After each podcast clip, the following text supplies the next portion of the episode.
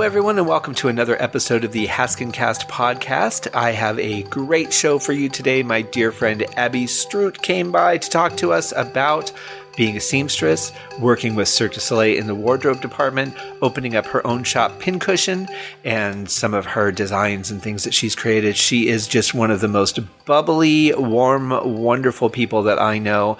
Eh, she's the kind of person that, like, five seconds after you meet her, you just want to give her a big hug because she's so fun. Uh, she took some time out of her incredibly busy schedule to talk to me, and I greatly appreciate that and uh, very excited to bring that to you guys as well. Uh, as far as show notes goes, there's really not a whole lot this week. Uh, did a special episode last Saturday going over my uh, Mental Sauna 3 Christmas Inflections album. This week, if all goes well, I will have another special Saturday episode talking about my first Haunted Holidays Deadly Christmas album and going over the songs. I don't know. I, I don't know if you guys like that, but for me, I love to know the the in depth side of it from the artist's perspective. I like to listen to it first, get to know it, and then I want to know why they created it or why they did this or why they did that. And I just find it fascinating. Maybe it's because I'm a composer that I, I feel that way, but I think that a lot of people like behind the scenes kind of stuff. So hopefully that's something that you guys are enjoying and will continue to enjoy as I bring those on. Hoping to do those for all the albums uh, and books uh, at some point as I have time. I've got a couple of composing projects coming up. So uh, after I do the two for the two haunted holidays albums, then I might wait until next year to do uh, any more. Plus, everyone's getting busy busy with Christmas and all that, and I would imagine most people have their houses the decorating's coming along, if not completed already. I know a lot of people do that on Thanksgiving. So, uh, anyway, whenever you want to listen to those, you can. They're not going anywhere. Thankfully, uh, Podbean allows me unlimited hosting, so I can post as much as I want and not have to worry about it being taken down for space limitations, which I greatly appreciate. In fact, thanks Podbean for hosting the podcast, uh, even though I paid for it. So there you have it. So this episode has Abby Stroot, and let's talk to Abby.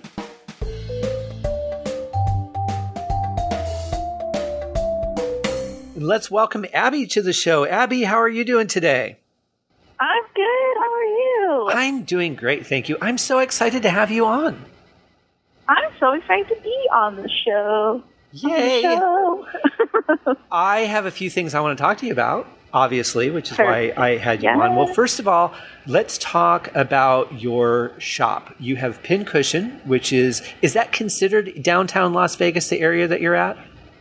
Yes. So technically, uh, we are in the Arts District. Um, we're kind of smack dab in the middle of it. Um, we're like uh, corner, corner of Charleston and Main. So we're right by the Antique Alley, and then also right by um, Arts Factory, Art Square. So we're kind of right in the middle of all the good stuff. And conveniently a short walk to Cockroach Theater.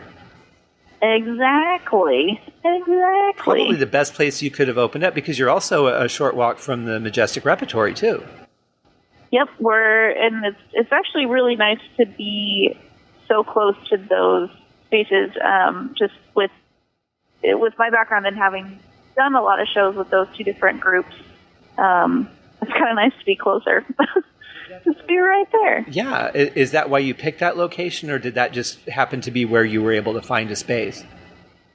Um, I I picked the. I knew I wanted to be in the arts district. Um, it was just something I I had my heart set on, and I just I, I knew that was where I needed to go. Just with what what we do in the space. Um, you know, it's a creative co-working space, and and we needed to be somewhere close to where the creative minds are. So, you know, there's the there's a couple of theaters there, and then with Arts Factory, you know all the different um, art galleries, and then there's the yoga studios. There's there's just a lot of creative energy in that area of town. Um, it's definitely up and coming, and there's so many new things coming in, and and it's just I I definitely got in at just the right time. Yeah, and it's a lovely space too. It's very warm and inviting, and you know, a, a place where I think I would feel comfortable uh, going in and wanting to learn something, and not feeling like it's this pretentious, uptight place where I should just not talk because I don't know what I'm talking about. And like, oh, we talk about everything. we try to keep it. That's I. We try to keep it very. I mean the the costume shops and, and sewing spaces that I grew up in or grew up working in. Um, it was always a comfortable space. Came in, you worked, but you talked to people and you could talk about current events or you could, you know, gossip about shows or anything like that. And it was just comfortable. It, it didn't feel like, oh, I'm going into work, kind of this slump feel. Mm-hmm. Um, and definitely with our space, um, we got really lucky that it has this beautiful skylight. So makes it really nice to work by daylight and not feel kind of trapped in a in a cement building with um, what do they call those fluorescents? That's what it yeah. is. Word. It, it is very light and airy in there. I, I just the, the, few times that I visited you down there, it, it just feels like a, a, place that you just want to hang out. Yep, it yeah. is. It's very comfortable. And so you guys do uh, a variety of, of classes. What are the main things that you focus on at this point? And I know you're always developing new classes. So at, at the time of, of this podcast coming out, uh, where are you at and where are you looking to go class wise? Uh, right now, so our probably our, our most popular classes right now is uh, actually, well, sort of classes. Uh, we have sewing basics, which is kind of for the beginner. Um, you know, we have a lot of people that come in and, and say like, hey, you know, I, I inherited my grandmother or my mother's sewing machine and, and I've always wanted to learn, like, can you just teach me how to use it? Um, so we do that, uh, which is usually pretty effective. Just kind of, it teaches the basics, teaches you this learning the knobs and all the switches on your machine, and then just some basic stitches that you can use just in everyday things. Um, and then kind of as like a, like almost an add-on to that, or kind of a diff, or not different, but um, uh, kind of another idea in that scope is um, we offer one-on-one classes. Uh, they're a little bit more expensive, but it, it offers a chance if there's something specific you want to know. Um, so say you just want to know how to put a zipper into pants, or I just want to know. Um, we had one one of our students came in um, and wanted to know how to replicate one of her favorite shirts because you know the one she had was old and she loved it so much and didn't want to get rid of it, and the company doesn't make it anymore. And so we taught her how to make a pattern out of her um, current existing clothes, and then use that to make kind of replicas. Um, so that's a little bit more of a one-on-one if you're looking for something specific to work on. Um, and then our and then kind of our second most popular class right now is our pattern of the month, and it was kind of an idea uh, I came up with just to kind of as a skill building thing. Um, so we have a lot of people who say, well, I already know how to sew, but I want to learn more. Like, where do I go from here? Um, so I kind of came up with this idea of picking out different patterns, um, and not patterns that are available at Joann's. A lot of these are kind of independent companies, and um, they, you know, they're very specialized. You know, the the people who make the patterns are people. I mean, so random, but I've become Instagram friends with them. So I'll send them messages all the time of like, hey, you know, when's your next pattern's coming out kind of stuff. And um, so it's it's almost like a tangible person. So you know, like they've made these clothes. I, I can trust their instructions because I know that they made this first. Um, so the so what I would do is I pick out a pattern that is a skill builder. Um, so for example, our first month of doing it, uh, I picked out uh, this this simple dress, and it the whole idea of it is to practice working with stretchy materials um, because there's a lot of different techniques you use for that, um, which it went really well. We had a couple of students, um, and what we do with the class is we meet four days or uh, every week in the month. So we meet, you know, every Saturday. Um, previously, we've done every Saturday and every Tuesday. Um, for December, we'll be doing Saturday and Thursday because with the holidays it eats up a little bit of the of the month. Sure. Um, but yeah, so we basically what it is is we we get together, um, we figure out measurements, we go over how much yardage do you need of fabric, and what are some good places to buy fabric, and then um, we you know cut out the pattern pieces and then we put it together. And the nice part about it is that it gives it, with it being a group and we're all doing it at the same time everybody kind of runs into the same issues at the same time. So if you have questions, you can kind of ask your ask your neighbor, or they can ask me, or we kind of troubleshoot different things as we go. Which I think is a big part of learning to sew is that you kind of need to trial and error a little bit. And sometimes it's hard to do that off of like YouTube videos. We have a lot of people who say, um, you know, I try to watch YouTube videos, but I need somebody to kind of show me that I'm doing it right or that I'm doing it wrong.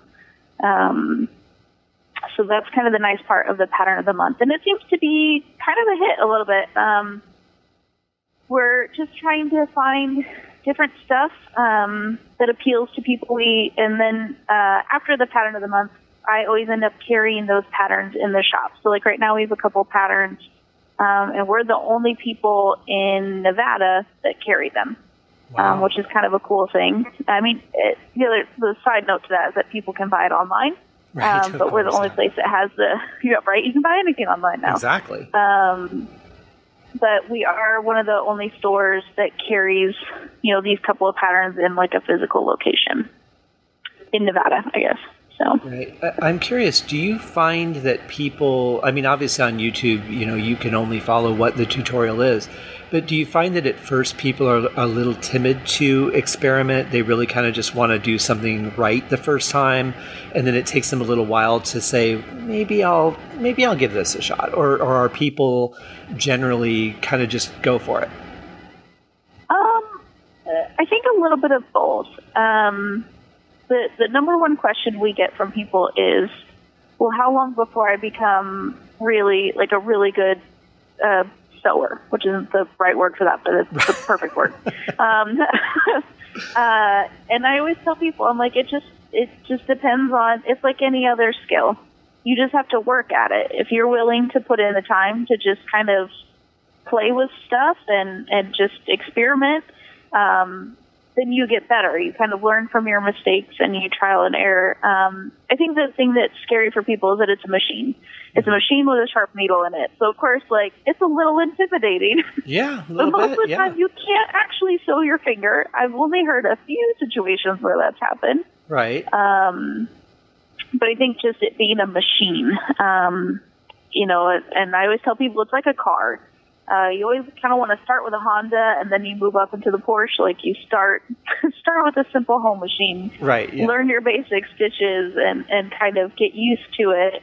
Um, and it's it always just takes like I always kind of suggest to people um, starting out. I said just pick a simple project. You know, making a grocery bag, or um, sometimes in our in our beginning classes we'll have them make coasters. All it is is just a simple straight stitch around, but it gets you practicing, getting the feel for the machine, um, practicing with fabrics and, and different techniques. And so it's kind of a, I think it's intimidating for sure for people, but it is one of those things that I always tell them, like, you, you just have to try it. Like, you're never going to know, and you won't go up any further if you don't just give it a whirl. Right. So, yeah, I mean, it, yeah. I, it's interesting how often and how many different situations I hear that question come up when people say, "How long will it take me to be successful right? in the music business?" or "How long before I'll get a, a, really good film to work on?" or "How long before I get a big role as an actor?" The biggest variable is you. Yeah, exactly. How do you expect me to predict that for you when it's you know if well just sit in your chair and it's going to be seven days. Right. exactly. You know this somebody will just drop a job on your front doorstep. It's amazing how that happens. yeah, it's yeah, it just baffles me that uh, and maybe they don't know the right question to ask, but it just seems to me that that's it's such a strange question when the answer is really up to them. Especially especially when it comes to like a skill set. You know, we're not just born amazing composers or amazing seamstresses. Like you kind of have to if you like it then you just kind of have to keep going with it. Um, We're really good sewers. that's sewers. the other thing I tell people. Um, yeah, sewers, exactly, really good sewers. Um, I, it's kind of one of those things of like, I always kind of tell people like, if you don't like sewing, then don't do it because it's just going to get worse. Yeah, you're just going to get more frustrated, and it's not going to be fun anymore. Like, find find a different hobby, like maybe knitting. Maybe knitting's for you. I don't right. know. Well, and and the great thing is, is that if you do need something done, and it's not something that you feel comfortable doing yourself, or you're not excited about doing it yourself, I mean, there are YouTube t- tutorials that are you can learn a certain amount of things from there. Then the next step would be Exactly. taking classes somewhere like Pincushion with someone like you, who can really Exactly. be, be patient and and uh, and I think that would be the best thing about taking a class with you is the way that you work with people because you're very patient, you're very understanding, you answer all the questions. You are you're you're like the kind of person that I would want to instruct me in anything I ever want to do. So if I want to do something, I'm going to call you and say, "Okay, Abby, you need to learn this so that you can teach me whatever it is." As long as it doesn't involve a car, I'm good. Like that's don't ask me to do anything about a car. It's all Greek to me. I don't understand any of it. Well, I'm happy thank- to pay somebody else for that. And that's the point. If you don't want Right. to learn something, if you're not comfortable with something, there are places that you can go for just about any service that you could possibly want. So your Exactly. your shop, Pincushion, isn't just about classes. You also take on all kinds of jobs, anything from a simple alteration to full costuming, right? Exactly. Yeah, we do. Um, so we offer alterations, and then uh, we, I mean, we just kind of call it custom orders. Um, so we've we've had a variety of uh, costume requests to. Um, we've done quite a bit of uh, like a, of patio chair covers, like that kind of thing. Um, it's kind of nice, like those those types of things. If you're willing to invest in it, it's nice because you make it your own. Um, you know, a lot of times with our with our clients, will you know, I do a lot of research on finding just the right fabric, and I will send. I mean, I probably fairly annoying to people in emails, but I, you know, send ten links of like, hey, these are some fabrics I think you might be interested in. Let me know what you like, and I can go ahead and get stuff ordered, everything like that. Um, I would think they would appreciate that kind of depth of service. I mean, you're not just saying, hey, here's a website, go check them out. You're looking for this or this kind of fabric. You're actually going in and being very specific and giving them specific choices that you've already pre screened. Most people don't take that kind of time. It's true, and I've actually become a little bit notorious for being able to find things online. Um, I don't know if that's a good thing or a bad thing, uh, but I it is. We we have had a couple of clients that are like, "You're the best at picking out fabrics. You know exactly what color I need." And I don't know if it's just because I'm a little bit of a perfectionist in that of like, I don't want to pick just anything. It's got to be the right thing. Right. Yeah. Well, I think it's a combination of that and your experience because th- you're not new to this game at all. Exactly. You know, the shop is fairly new, but but you've been doing this for a while. Well, yeah. In fact, you and I met uh, working on a play that was directed by our friend Kate St. Pierre, uh, Iphigenia, which was a Greek play. Yeah. And we had these beautiful costumes and these wonderful masks that you designed, uh, incidentally, for everyone but me, because I was not an actor in the play. I was the, just you were not actually in the show. I, I was and I wasn't because I was a traveling sound guy. Like I had to move with the show to provide the audio. It was a really unique thing, but that's that's Uh-huh. typical of Kate. Um, but she's very adventurous, and I love that about her. Once you can get on the same page and understand where she's going with it, then you can go okay. But you usually spend the first Yeah. day going, "I have no idea how that's going to work." right? Yeah. You just kind of you have to like trust it. Kind of go, yeah. Yeah, I don't know how your brain's doing it, but let's do it. but you just have to jump in because you want to do something great for her. You know, she's very inspiring that way. oh, amazing, amazing to work with. Yes, and uh, and you did a great job with those costumes, and that was how you and I met. And then we Yeah. reconnected uh, this summer when we worked on Still Dance the Stars together, and you did a wonderful, amazingly creative job on the costumes for that. Unbelievable because it's such a almost ethereal concept where you really got a basic idea of what they wanted, and then you really had to create it from scratch.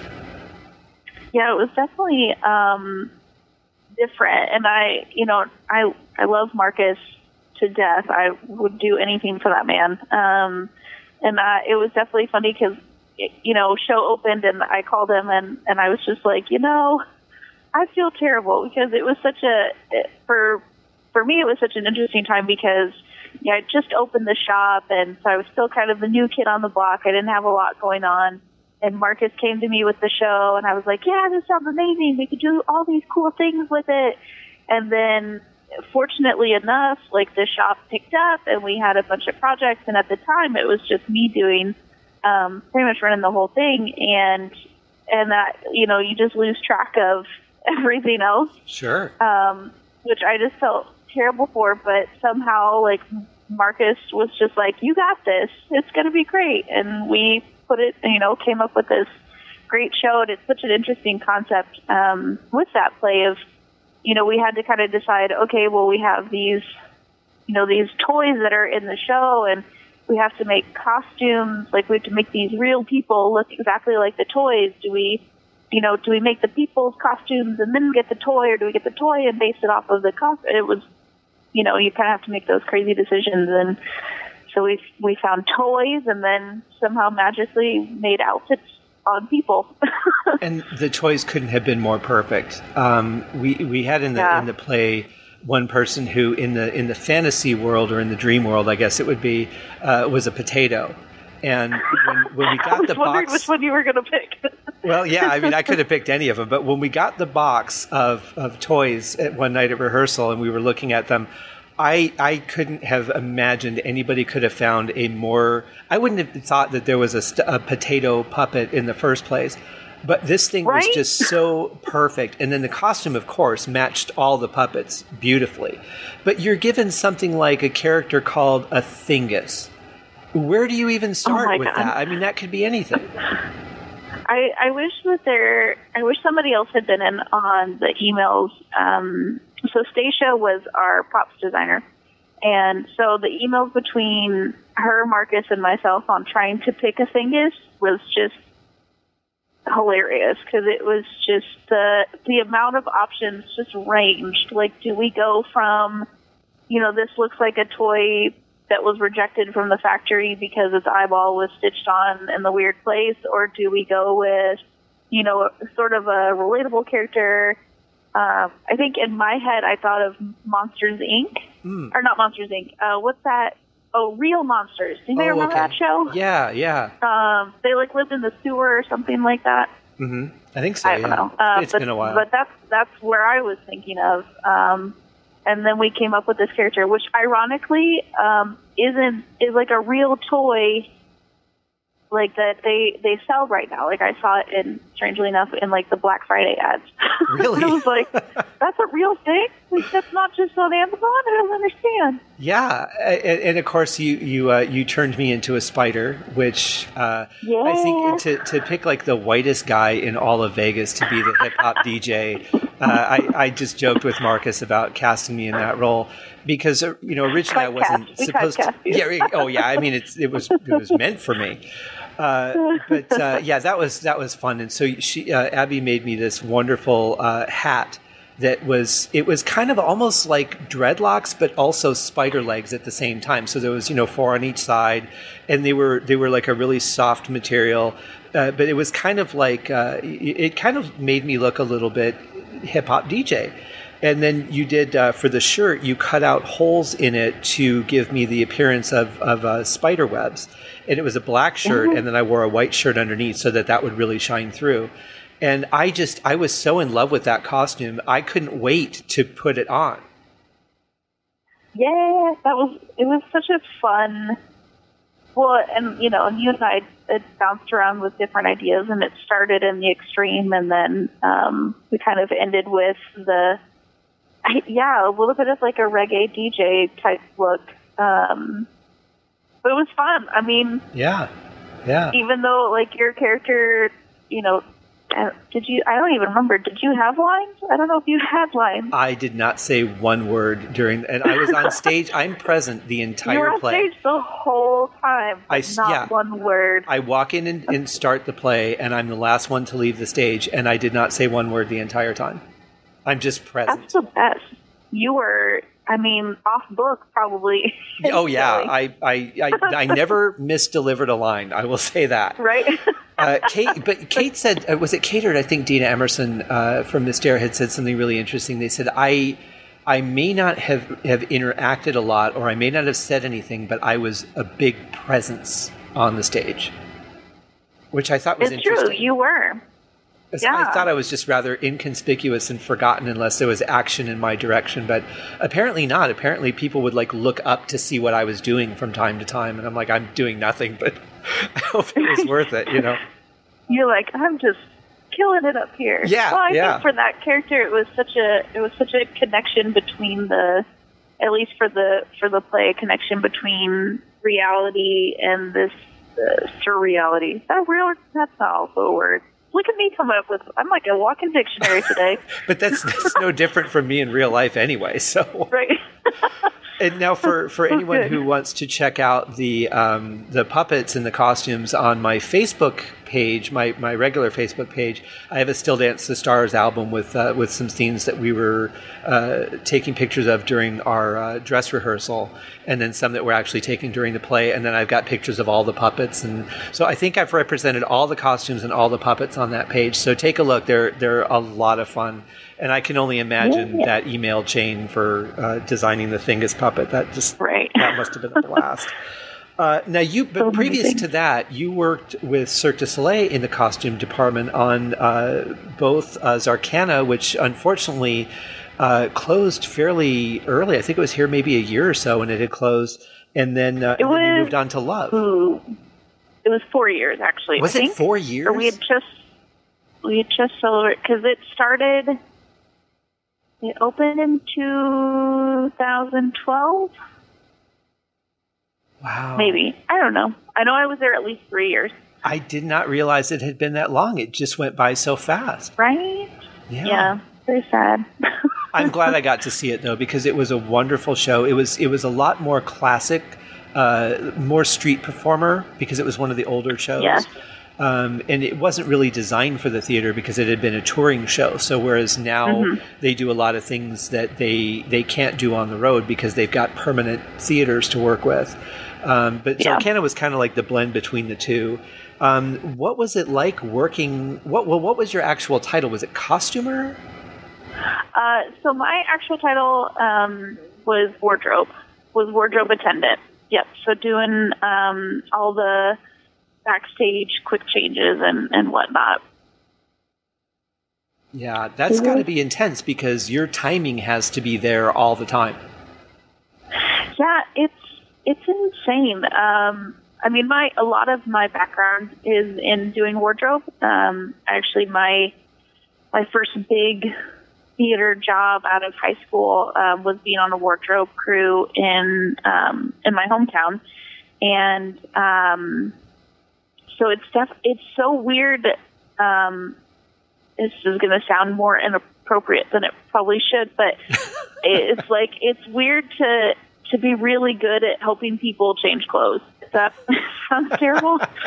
um, like I, I used to, you know, one of the one of the productions I I did. Um, okay, backstory. Let me rewind here. Um, so I worked for Music Theater Wichita. Um, that was my first big theater I worked for after high school, and um, I started as um, an intern, and then actually originally originally started as an apprentice, like a high school volunteer, uh, and then I started as an intern, and then the next year moved up to um, assistant, and then that very next year um, I actually got promoted to head of wardrobe. Um, and weirdly enough, one of the shows we did was Annie, and my um, performer that I was in charge of was Daddy Warbucks, and I was so proud of myself because this man was like six feet tall, and um, for your listeners, I'm like five two, five three.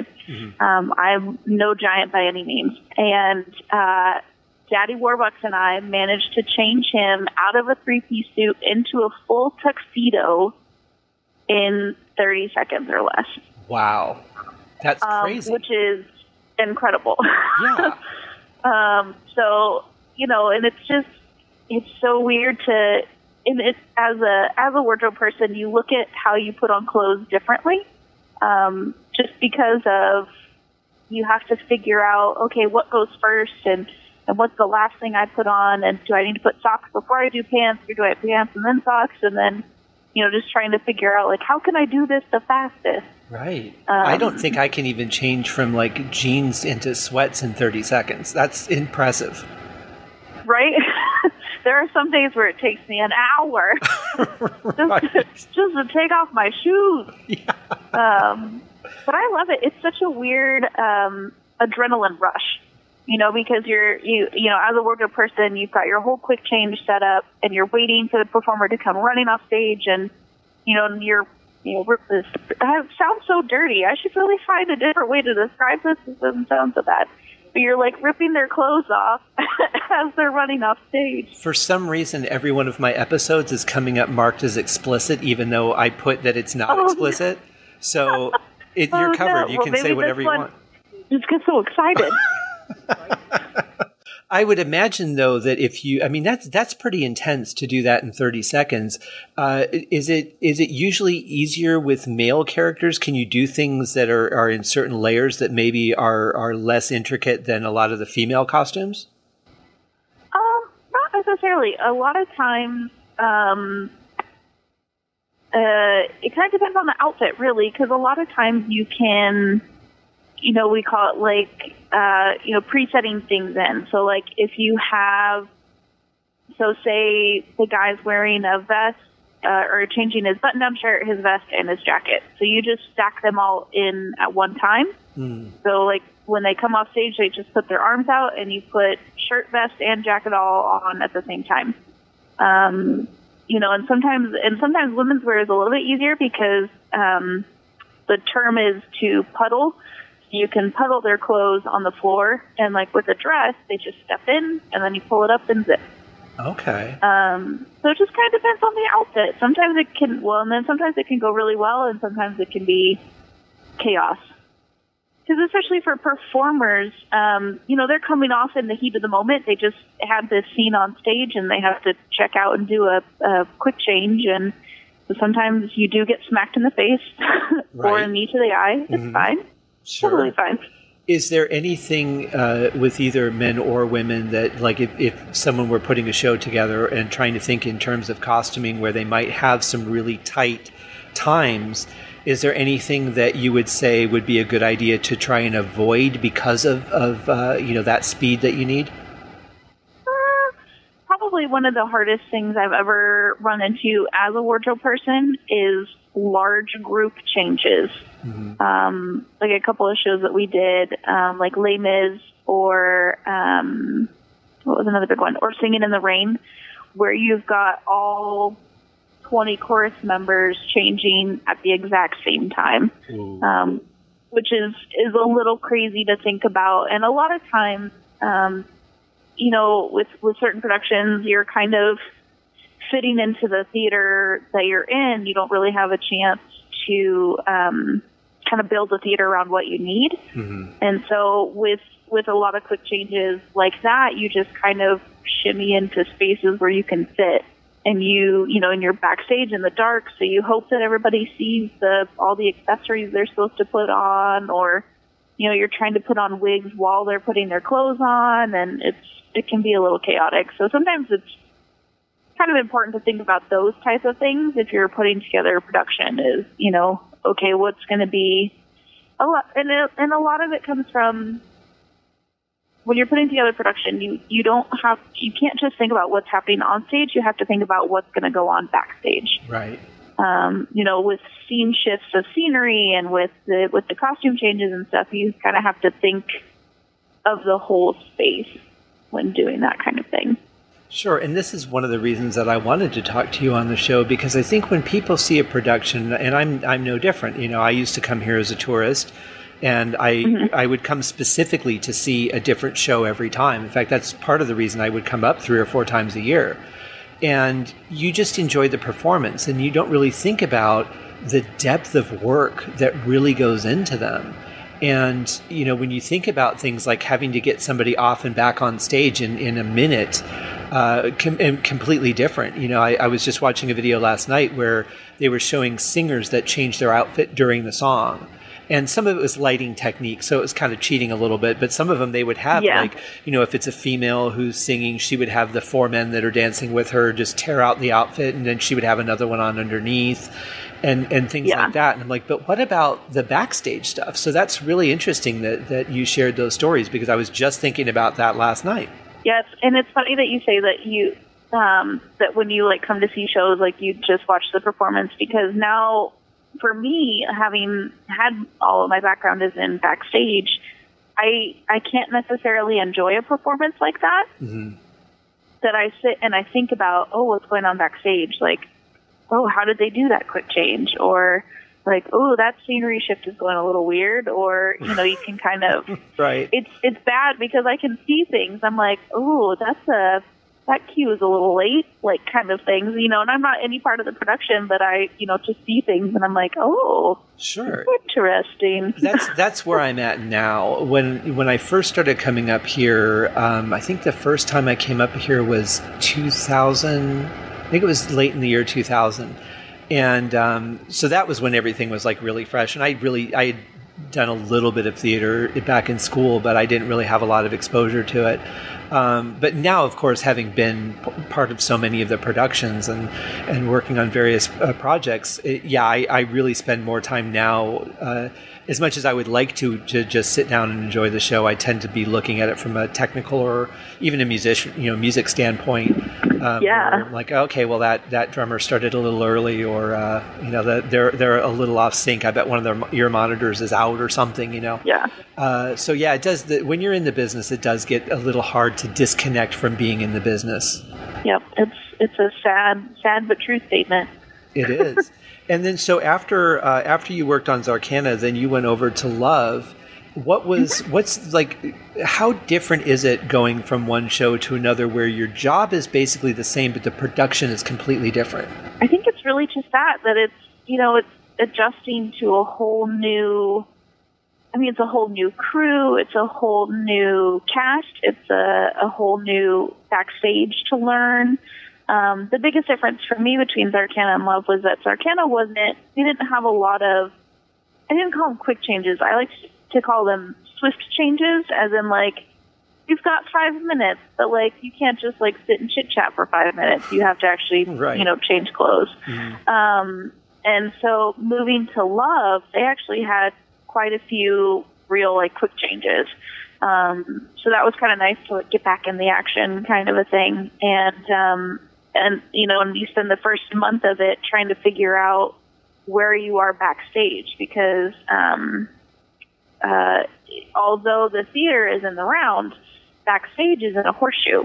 Oh. And so you're kind of trying to figure out, okay, so if I am, you have to get your directions right, but, you know, when you're trying to figure out north and south, but you're inside in a cement building, so you don't have any kind of sky guide. Right.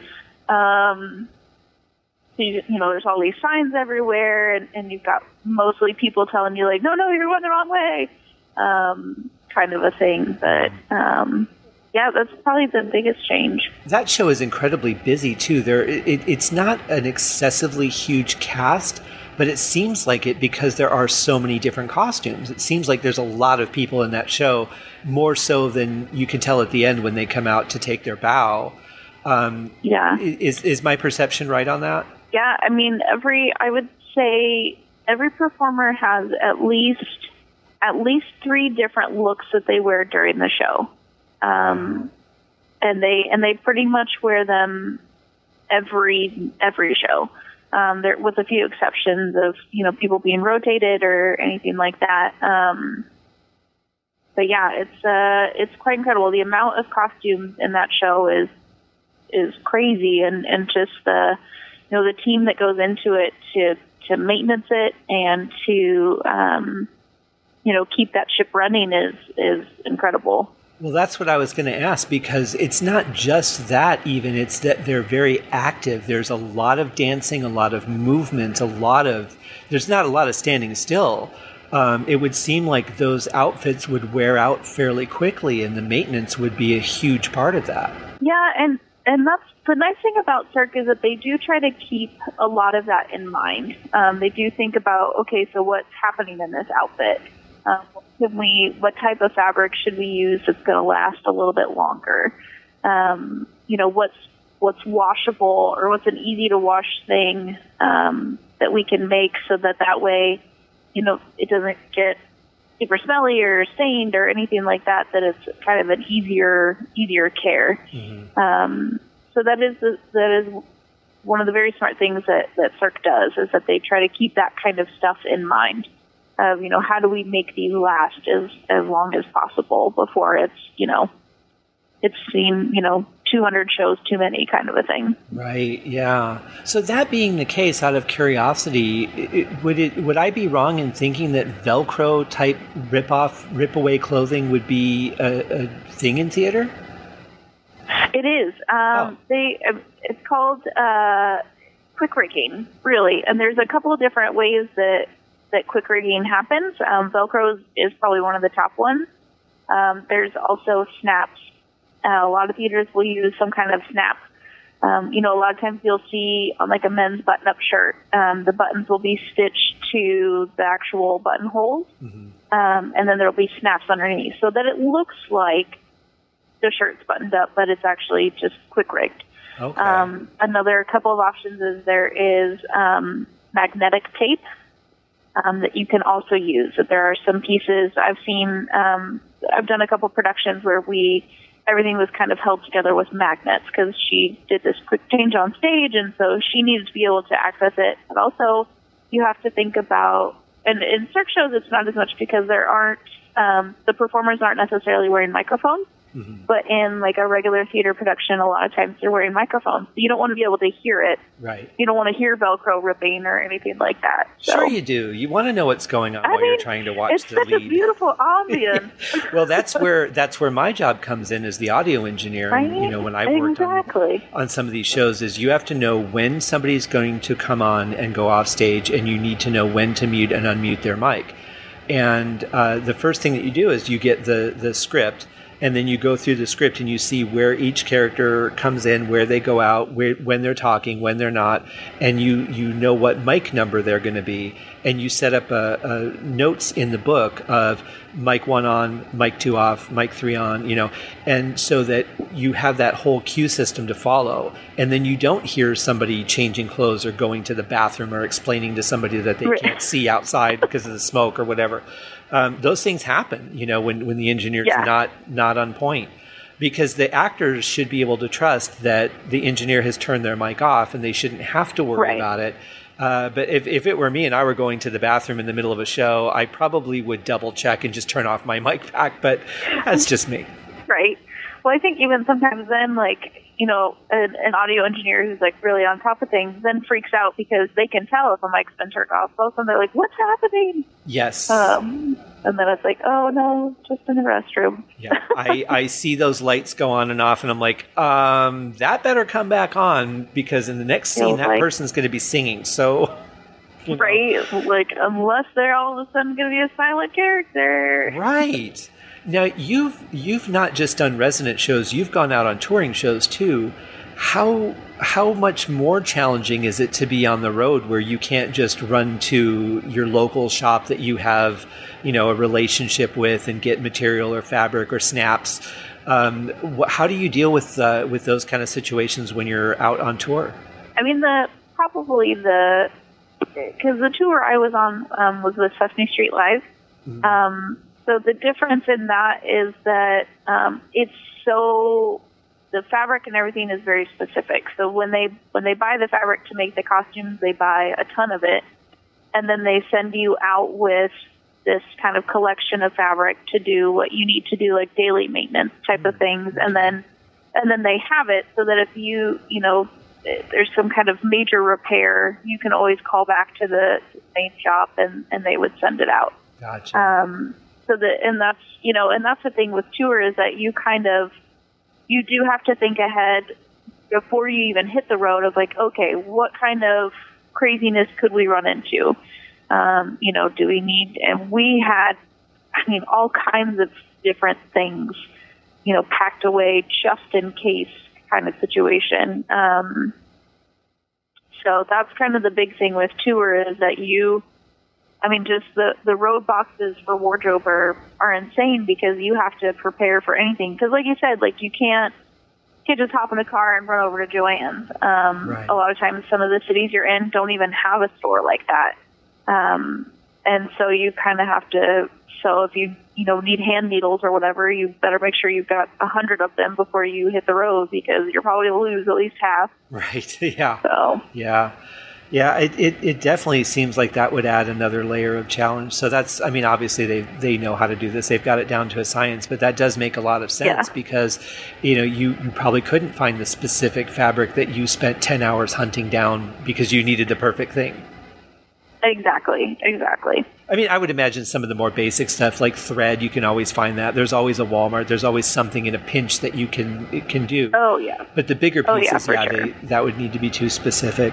Uh, do you miss Yeah. going out on the road, or was that a good experience for you? I think that uh, I think for me, for it being my first road experience, was a little hard uh, because we we were on the type of, of show schedule where you were only really in a city for two, maybe three days. Oh, Um, so you didn't really get to experience things. Like there was a couple of, of places where we, we had kind of a sit down schedule, so we were there for a little bit longer and could actually do some fun things.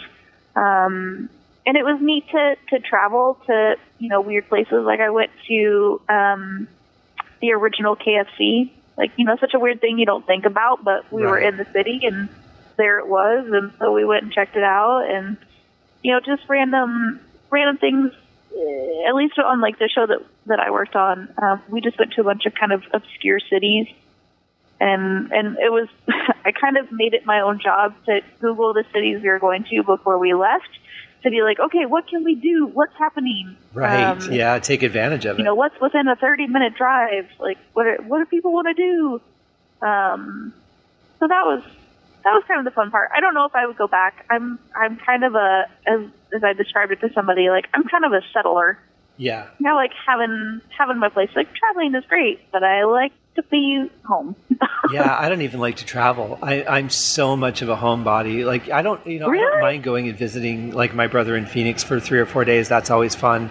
But I really just like I like to be where I'm comfortable. I like to be where I know where everything is, and, and I really prefer to be working in the studio anyway. I mean, I have a couple of bucket list places to go. yeah. But other than that, like I, I have friends that you know they fly to Japan or fly to Australia, and I'm like, I don't know how you do that. I'm in a plane for an hour and I want to get out. Which is inconvenient if you're on a flight to Australia. Oh, exactly. you can't exactly. get out. I mean, I don't know how drunk or how many narcotics you can take that'll just make you pass out, but I Right. would need all of them. I think because that's just right. too long. My, my four and a half hour flight to. Montreal was was plenty. Oh goodness. Yeah. That's awesome. I, I want to ask you as a, as a designer, like, you know, when, when people bring you design projects to do, uh, as a composer, I kind of struggle with the, we're going to keep doing it until you're happy versus the, I'm not going to redo this 57 times because you keep changing what you want me to do based on what I did on the last one. Do you find it difficult to draw a line with people on how many times they can change things, or is it are you able to really accommodate what they need fairly quickly? You know, I, that is like the million dollar question. Um, I actually just had a conversation with this um, or about this with some friends of mine um, that have their own production company, and and it, it's kind of it's for me because I'm a very much a people pleaser. Like I I want them to be happy because when they're happy, I'm happy. Right. um, I may not have been happy in the process, but at least at the end, like everybody's excited. Um, so it's hard to to for me to say no to be like, you know, I'm not going to change this. This is what you wanted. Um, you know, and and so that's kind of the hard part. And it's different for me. It's different when I'm designing the show to when I'm working in the shop. Um, like designing the show, I will do well, I will do almost anything just to make sure that the show goes up. Right. Um, there have been some times that I'm like, no, you don't get that. This Right. just not happening. Like, I don't know where. to to an extent, part of it's going to depend on the schedule too, because if you only have Yeah. X amount of time, there's only so much you can do. Or if you've got, Yeah. you know, you only allotted so much time because you've got another thing that you're working on and, and you're physically unable to, you know, go to that extent. But I, I just, you know, Yeah. I'm kind of like you. I'm one of those people that, yeah, I just want to give you whatever you want, and I want you to walk away really happy, and I want you to come back to me next time, no matter how how Yeah. happy or frustrated I was with this project. But that is kind of a tough thing because you can't always just redo and redo. And for music, um, unless I have to buy uh, instruments or hire performers, there's really no cost. But for you, there is because you have to buy more fabric, you have to buy more materials, you have to buy you know more grommets and different things that you might need. I don't know how often you buy a grommet. That just popped into my head, but. Uh, but so it's different. I do grommets all the time. but it's different for you because you have hard physical costs that every time they want revisions, that's more money. It is, um, and actually, it's it's interesting because um, so I just recently went to um, a sewing conference for um, an organization called the Association of Sewing and Design Professionals, um, and one of the classes I took was with, um, strangely enough, with a with a tax lawyer, um, and that was one of the things that he talked about because we said, you know, where do you draw the line? Um, one of the examples he gave, his wife um, designs custom wedding dresses and you know, custom formals and things like that. And he says, you know, what happens if you get to a week before they need whatever you've made for them and they've gained 30 pounds? Whose fault is that? It's not your fault that the dress doesn't fit anymore. And, Right. you know, you don't want to say, oh, it's your fault you've gained 30 pounds. Um, so he said the, the easiest way to cover that is, is, is doing a contract, is to say, you know, this is, and be very, very detailed of like, this is the picture you're agreeing to, these are the details you're agreeing to, and then you're also agreeing to any changes made outside of this, other than basic alterations, you know, oh, this needs to be taken in an inch, or, you know, just little alterations. Um, anything outside of that is an extra cost. Um, and that's something that you have to agree with, with your client. Um, and you're right, like it's it's a little different just because, you know, we always tell people of of when you give an estimate or something, this you're selling them like this is how much the supplies will cost. If I need to order more, it's going to be more. Um, and most of the time, people get that. There there are a few that are like, well, you know, this isn't exactly what I wanted, or you know, and sometimes it's hard because. Um, and I'm probably I I'm do not like sketching. I just like people to hand me a picture and say, I want this, this, and this, and this. I can go, great, I can do that. And that's the hard part is that if you don't have a picture or, or something concrete, some kind of concrete evidence of what's being made, um, you don't have a lot of wiggle room to say like, oh, well, this is exactly what you wanted. Right. So that that is kind of a, a hard part to turn into, and that's one of the things I'm I'm learning to be better at. Well, it's it's tough as a, because you have to be a human being, but you have to be a business person at the same time. And Yeah. you know, any of us, especially in the arts, do face that because it's not like you know if you own a uh, convenience store, a candy bar is ninety five cents or seven dollars or whatever they are nowadays. Uh, yeah, they're- a million dollars. They are. I, I, I was at uh, our, our local grocery store last night, and I saw that they had some of these uh, organic candy bars, and some of them were seven dollars a piece. And I thought it's it's it's not like the size of a table; it's just a little thing, you know. Yeah. Uh, but but those are finite costs, and they can you know they shop each other, and they go, okay, what is this store selling it for, and what is that store selling it for, and what's the MSRP, and then they price it accordingly. But those are finite costs. For us, almost everything is a variable yeah. and that makes is, it tough to really you know to, to not when you have a good heart and when you want to just help people and make people happy it's really hard not to be the one that takes the hit to make your client happy but you have to you have to draw that line Yeah. And so, and it's, you know, such a cheesy line, but it's the first thing that comes to my head. Is like sometimes you need to know when to hold them and when to fold them. that's right You know, like there's, there's some, it's such a, this is what happens when I live in Vegas too long. Um, all these like gambling references come to head. of course they um, do yeah Uh, but it's true. Like there, there's definitely some. There's some people that you work with that you're willing to kind of give a little bit because you want to work with them again, or you know that they'll come back. And then there's some people that are just, uh, are just too demanding, or they're just very difficult to work with. And and sometimes you just have to like, and like you said, in a in a business owner kind of thing, you just have to be like, you know what, like I'm just going to do this until they're happy, but I know now for the future maybe that's not somebody I want to work with. Or you learn from it. You kind of go, okay, well now I know next time I get a project with them, I'm going to have to double the price just to cover anything that could happen, kind of a thing. Which sounds terrible, but you you do have to cover your butt a little bit sometimes. Sure. And sometimes you do things to earn someone's business, and sometimes you do things to make sure they never come back. Yes. Sad but true. Now, your uh, your gambling reference was was very well timed because that leads me into my next question. Uh, but I'm going to ask a question before my next question, so that's really not my next question now. Uh, t- thinking about people who are you know interested in sewing and maybe thinking about getting into that as a hobby or, or a profession when they're first starting out like you said earlier you want to you want to start with a simple project that's going to be you know manageable are there uh, certain fabrics that you would recommend that they start with, or certain fabrics you would recommend maybe that they stay away from? The easiest fabric to work with in, in an early stage is is a cotton. You know, it doesn't.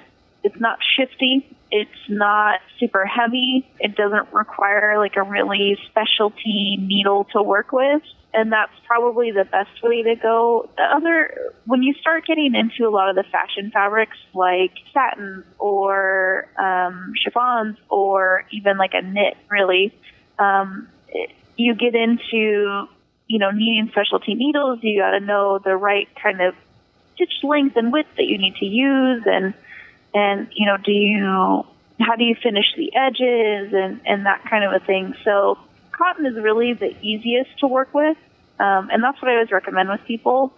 And it's really kind of the the cheaper end of the fabric spectrum. That's the one thing that's really funny. We had a a, a client of ours come in, or not a client, but one of our um, class attendees came in, and she goes, "Yeah, I thought that like." learning how to sew would be cheaper because you know they did in the olden times and that's how they saved money is they made their own clothes and she goes and then i saw the price of fabric and i said yep that's exactly it. I was like, it all sounds like it's cheaper until you get to the fabric store, and then it's just like, well, there went my wallet. Sure. Um, yeah. Yeah. But um, it is like cotton is definitely like a good beginner fabric because it's and they you know cotton comes in fun prints. So if you wanted to make like a little funky apron there's all kinds of of different things out there. Like, I, you know, I'm obsessed with dogs, and so I always pick up like the random dog prints. But I'm never going to do anything with it. But at least they're fun. Going back to the whole spending too much money on fabric thing. right. Yeah. So not Naugahyde would would probably be a bad one to start with. I would think. Yeah, yeah. Is it tough to work with uh, leathers and things like even like some of the real soft stuff? It is, um, and it, it's kind of one of those specialty things that you really need to know what you're doing with it. Actually, funny enough, um, I was just working on a, a leather project the other day. I was redoing um, a purse strap.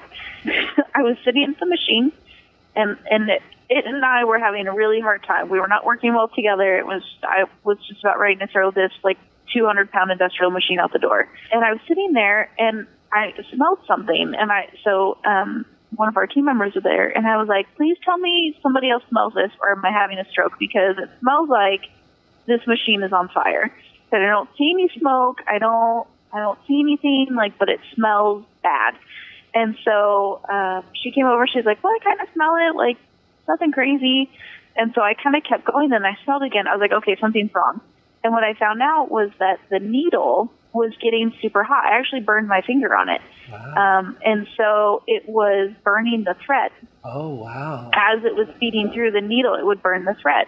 And so I was like, well, I have to get this done. I can't not get this done. So I ended up taking one of our shop fans and I set it about a foot away from my machine. And I had it blowing directly in my face and on the needle so that it would keep the needle cool while I sewed. Wow. I was like, I've never looked more ridiculous in my life, but it got done. It just goes to show no matter how much you know, there's always something more to learn.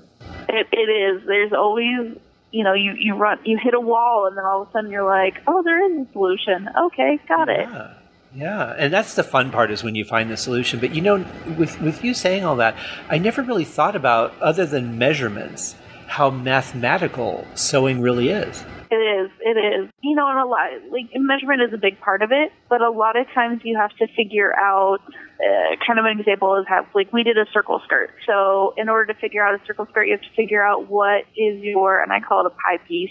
But like the where you cut your waistband, like where your waist is going to be, you have to figure out okay, well, how much is that distance, and then how do I go from there, and and then even with sewing needles, there's a whole science to that. There's you know the, there's two different numbers that come with a needle, and one of the numbers uh, is determining on the the thickness of the needle, and then the other one determines how sharp it is, and and so it's a lot of a lot of details into that, and it's, it can be a, sometimes a little um, brain explosive. Yeah. Yeah, I, you know, it, it, makes perfect sense. It's just not something that had really occurred to me until a few minutes ago. So that's actually pretty fascinating. Yeah. Now, before we go, uh, the the question that I was going to ask you earlier uh, with your uh, your gambler reference, tell us about that lovely dress made of cards. the the infamous dress.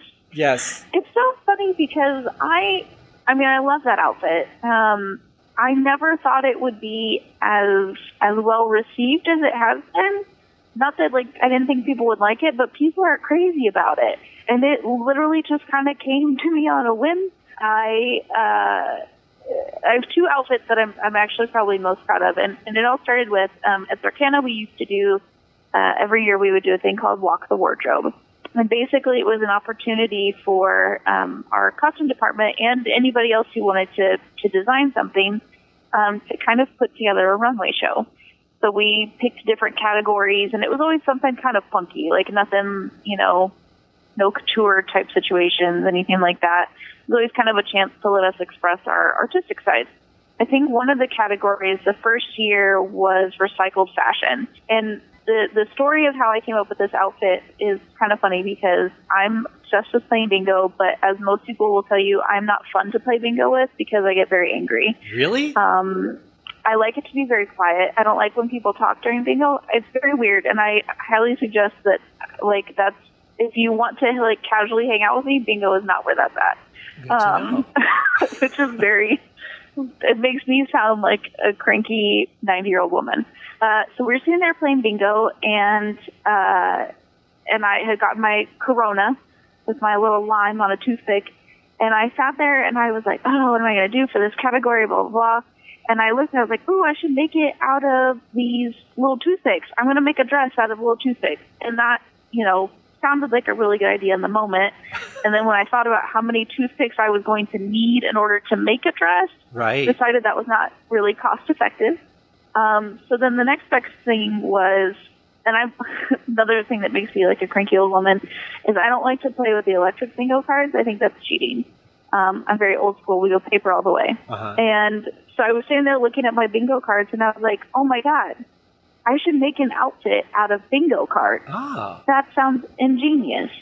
So I literally went by all the tables and collected as many bingo sheets as I could that, which I'm sure looked crazy strange. Sure. Um, me walking out with like a you know five inch stack of bingo cards. well, with your attitude, I don't think anyone's really going right? to challenge you. Yeah. I was just like la la la la. Don't let me put it in my purse. And so then I, I I made this this bingo outfit. It was like a little crop top and a little like 70s kind of pant. Um, and it was my favorite, one of the coolest things I did. And then um, a few years later, when we did Walk the Wardrobe again, we had this, um, we could do a collection of five. And so I really, I really loved doing the recycled goods. Like something about taking a, a an item that you would never have thought as a material and just making it into something is kind of like something I find really interesting. Mm-hmm. And so um, I think my collection was I did another I did a bingo skirt. I had made like a vintage style men's swimsuit and I embellished it with bottle caps. Wow. And then, um, which the story of how I ended up with hundreds of bottle caps is another really funny story for another time. Oh, okay. Well, to, that, is, that, is that your way of saying I want to come back on the show? We'll do, yeah, we'll do part two of the podcast. Yes, the extension. Um, and then I did so I did bottle caps, another bingo outfit. I did uh, like a flapper dress but made with um, necklaces, and then um, what was my other? I did five. What was the other one I did? I don't know. Anyway, there's one more, and then I had um, oh, I made a, a pair of overalls with men's ties, and then I did the the card outfit, which is actually a, a corset and a skirt, and the the corset was um, I actually randomly had this corset in my closet. It had been given to me years ago, and I never wore it. Um, and I said, okay, let's let's throw some cards on there. And the so then the funny part of how I ended up with so many cards is my my grandpa is a huge fan of going to casinos, but he's super friendly like me, and he always asks the dealers, um, or not the dealers, but the the boss guy that's behind them always ask them for the old cards because what casinos do is that when they're done with the cards, they punch a hole in it and then they either throw them out or I don't know whatever else they do. But my grandpa always gets a box, and so for the longest time, he would send me these boxes which have like 20 decks of cards in them. So in my possession, I had like 50 decks of cards. Like what I was going to do with 50 decks of cards, I have no idea which is kind of what I was like, oh, I should make something with cards. Let me get rid of this. Right. like, yeah. To clear out my trash. Um, and so I, I went through and I took these cards and I, um, I stitched them onto the corset, kind of as just like an, a top layer kind of thing. And then um, for the skirt, I wanted to do something to kind of feature that they were playing cards. And so I, I made um they call it a mermaid skirt.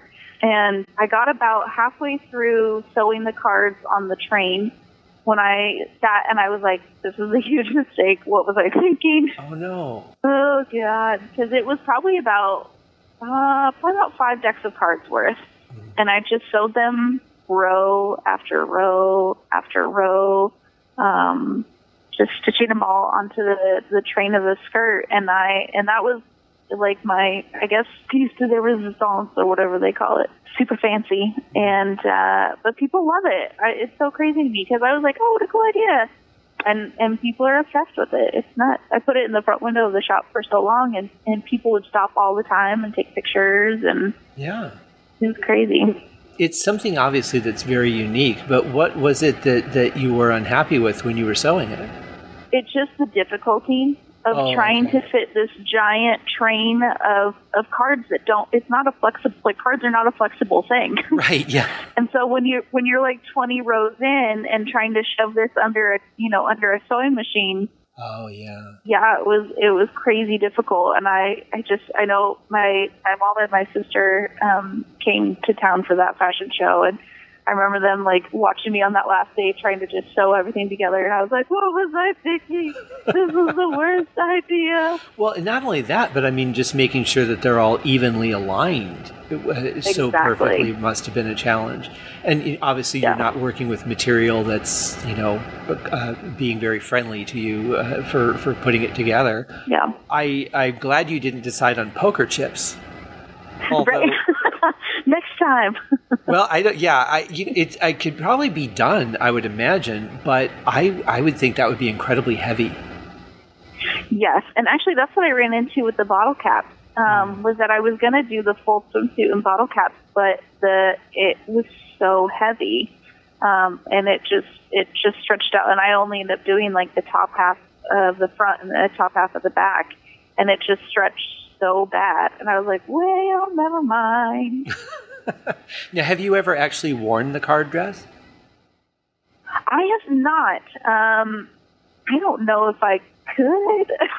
I was like, I don't know if I made it for a size that I would fit. Um, Oh yeah. but I actually just recently um, lent it out for um, for a photo shoot. Um, there's a a photographer that's based in the Arts District, and he had come by one day and was like, "Oh, this is amazing! Like, I'd love to do a shoot with it. Um, can I, you know, can I borrow it sometime?" And I was like, "Yeah, sure, whatever." Um, so he just recently did um, a photo shoot with it, which was really cool, just to see it on a different person and, and to see it back in action. So That's very cool. Yeah, I, when I first saw it, I was just kind of blown away f- because I'd never seen anything like it. It was incredibly unique, but it was also it just looked impressive. It was very well done, and the, and Yeah. the kind of thing that you would look at, especially living in a town like Vegas, and go, "I can't believe I've never seen this here before." Yeah. Well, and it's funny, and, and for me, um, it, just with people's response to it, it's actually kind of inspired me that I, I want to do more. Like, I want to create more card outfits. Uh, I've got a couple of ideas in the works in my head right now, so it's just finding the time to do it. Uh, it's such a, you know, it's just so different, and I and that's, I really do love a lot of what I do, um, I really like recycling things. Like, and not, you know, I'm not, I'm not to dog on people, but I'm not like a super crazy recycler. But I like looking at something, going, that could be something else. Like, I can make that into something else, or you know, I'll buy stuff in stores all the time. I'll be like, well, I don't like the sleeves on this, but if I put in a little panel here, and then it'll look a little different. I have a little trim on the end. Like I do that kind of stuff. So you're a repurposer. Yeah, exactly. Maybe that's a better word than recycle. I'm just so good with words today. Doing great.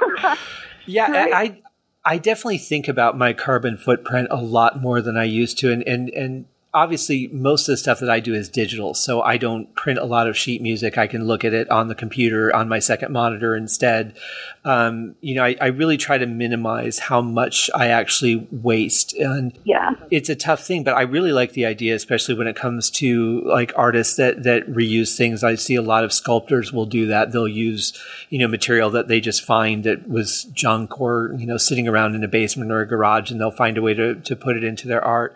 I, I definitely love that. Yeah. Um, I love that that your grandfather was bold enough to ask the boss to just give him some cards. That's. Oh my god, he does it all the time too. It's so funny, and they and they're cool with it. Like. Yeah. I don't know. I don't know if they do that in Vegas, but in the shops, um, they sell their uh, recycled cards. You can just go into like whatever hotel sundry shop, and they'll usually have you know twenty five oh, or thirty decks, and you can buy them. Um, the yeah. I think it was the first or second time I came to Vegas. I was staying at Treasure Island, and, and that was like my big souvenir was getting a deck of actual Treasure Island yeah. cards. Ooh. fancy. Yeah, I went back home feeling so cool, you know. But uh, no, I, I, love that. I, I I'm definitely so glad that you came on the show. Thank you so much. And and for those um, folks that live here in town, or if you're just visiting, take some time, go downtown. The arts district is really cool just to even walk around. Like there's just a lot of little cool shops and little um, very unique bars and restaurants that aren't the, the yeah. chains. You know, there's stuff that, in fact, there's one up the street from you. Um, you'll probably uh, Rebar, I think it is, where they have all yeah. kinds of just antiques and different things for sale. It's very interesting to just walk through there because you see all kinds of vintage stuff and you can make offers on it. Um, and, yeah. and it, they're all like really unique personal places and it's nice to get away it from is. the big chains and the you know the corporate feel and really feel like the old family owned business days and uh, so yeah. go down check out pincushion go take a class um, I've been down to the to the shop. It's absolutely just a, a, wonderful, warm environment, and you'll learn great stuff, and, and it's just a great place to be. So uh, we'll post all the links in the show notes as to you know where you can find her on Instagram and all those good places, and then uh, get on her email list because she sends out some cool stuff from time to time. I appreciate that you don't overload on the email. I won't, and I'm I'm probably the worst about sending the emails too, which reminds me I need to send one this week. well, you, well, that gives people a chance to get on the list first. See, uh, I, I try to do like I try to do one a month, and if I I have like a major release coming out, I'll either time it to that release or maybe I'll send a second email that month. But I really don't like to, you know, bombard people. I've got companies that yeah. I've removed myself from their list because I'll get an email every day or every other day, and I'm just like, I, I, I buy from you like once or twice a year. I don't really need to know about everything you do, you know.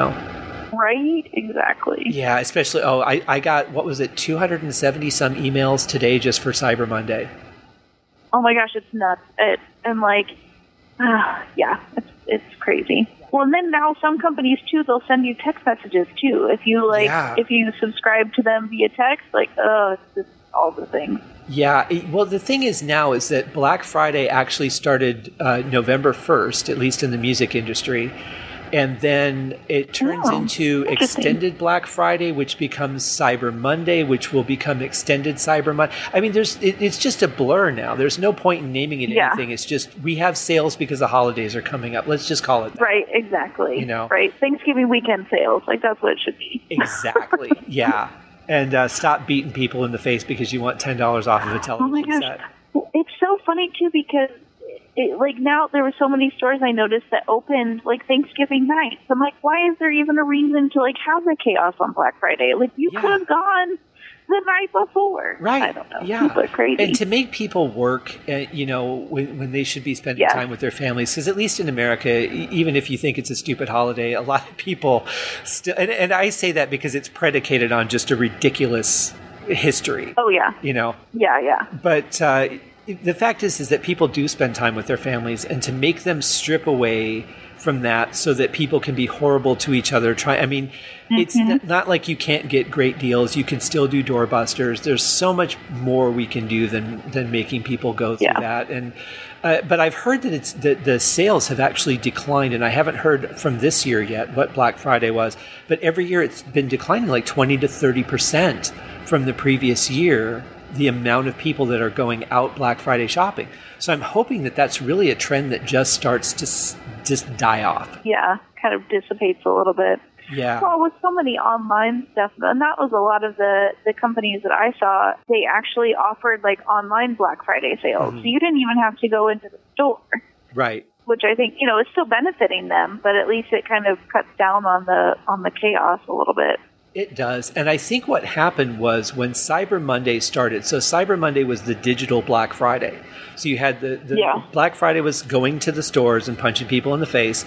And then when you could see again, you had uh, Cyber Monday so that you could order stuff online. And I think the deals Yeah. got so good with Cyber Monday that people started to realize they didn't need to go out and go through that chaos on Black Yeah. Friday. And and then the Black Friday people were like, well, now we've got to do something better to you know to kind of counteract Cyber Monday, and the whole thing just got ridiculous. So basically, everybody offers free shipping from like November seventh on through Christmas, and the- the, whole thing just doesn't matter anymore. But yet, there's still people that will go and fight for those deals. Right, and lose their mind. Yeah. Yep, it's crazy. I went out on one Black Friday, uh, and it was it wasn't for anything major. It was just they, they were having a deal on something small, and I thought, well, it'd be good to stock up on those. And and of course, you know, I was maybe the hundredth person in the door, and I by the time I got to whatever it was I needed, they were already gone. I think it was like flash drives or something. oh yeah. I got stuck in Best Buy, like I couldn't get out. So terrifying. Well, they had they had kind of angled everything so that you had to walk a certain way through the store. Yeah. very manipulative and not only that it was so crammed with people that you couldn't move forward no matter what Yep. so i ended up uh, flagging down an attendant and he moved a television for me so that i could just get out i'm like this is stupid i you know you don't have what i need i'm not buying anything i don't want to spend the next six hours in here fighting with people Right. You know he's like oh yeah just here and he moved the set and i, I got to leave i'm like yeah i'm never doing this again Yeah. We used to we used to camp out, but really just for the novelty of like camping out. You know, like 'cause Yeah. we were like, yeah, because we like it was such an odd tradition. So what we would do is that we would go see a movie after Thanksgiving dinner, and then we would go camp out. And so it was just kind of fun, you know, a little thing you did. It wasn't anything we really wanted from Best Buy. right Just wanted to say like, yeah, we camped out to go and you predicated it on having an experience Yeah, and that and that was the thing is, and so, but the the year we stopped doing it, like I had like a full panic attack in the middle of Best Buy because I was so overwhelmed with people and and the shuffling, and I just like I lost it. I was like, ah, had to go. So then we stopped doing it. Uh, by the way, if uh, Best Buy ever becomes a sponsor of this show, we love you. Right. But Right, knock exactly. it off. I go to Best Buy for everything. right? Yeah. Cloud is my hero. That'll be the show when I have you back on. Uh, right. but- now, was this in, was this in uh, Wichita that you did this? Yes. Yep. So it was freezing Back cold. home. Oh yeah. Oh yeah. Um, I didn't say we were smart by any means. Well, I mean, you were going in to buy an electric blanket. Yeah, yeah, that was exactly. oh, Uh, well, thank you so much, Abby, for coming on the show. It's always just a, a joy to talk to you, and I'm I'm so excited. I'm so impressed with, you know, leaving leaving a solid um, paying job uh, with a with a big show, which is kind of everybody's dream if you're in an industry is to get on a big permanent show and have you know Yep. a steady income, and to to say, okay, I've done this, and I'm going to go on my own and branch out. That really takes a lot of I don't even know uh, it, stamina, strength, belief. There's so many adjectives that come to mind that I probably can't pronounce today, and Right. I, I really admire people that are willing to take the risk and are willing to do it to follow what they feel is the right thing for them. So huge, huge kudos for that. And I'm glad to see that the, the store is doing well, that people are really gaining uh, a lot from you being there. And I just, I love that it's growing and getting to be a bigger thing. So congratulations. Thank you, thank you. Um, definitely a, a lot of the, a lot of it comes from just an, an undying support from friends and family, which I couldn't be more thankful for than just having this support team that's that's behind me all the time. It's it's incredible. And of course, our friends at Best Buy, where we've now probably been banned. Right, exactly. and uh, and after this ad for Best Buy. right. Well, keep keep doing what you're doing. Um, I'll uh, I'll get all the, the links and everything in the show notes so people can find you and and uh, you know hopefully they'll come visit your store or at least when they come to town they'll come and visit maybe take a class and uh, you know uh, it's just going to get better from here. So keep doing what you're doing. Thanks. Yeah, I'm so excited. Excellent. Well, take care, Abby. You too. Bye bye.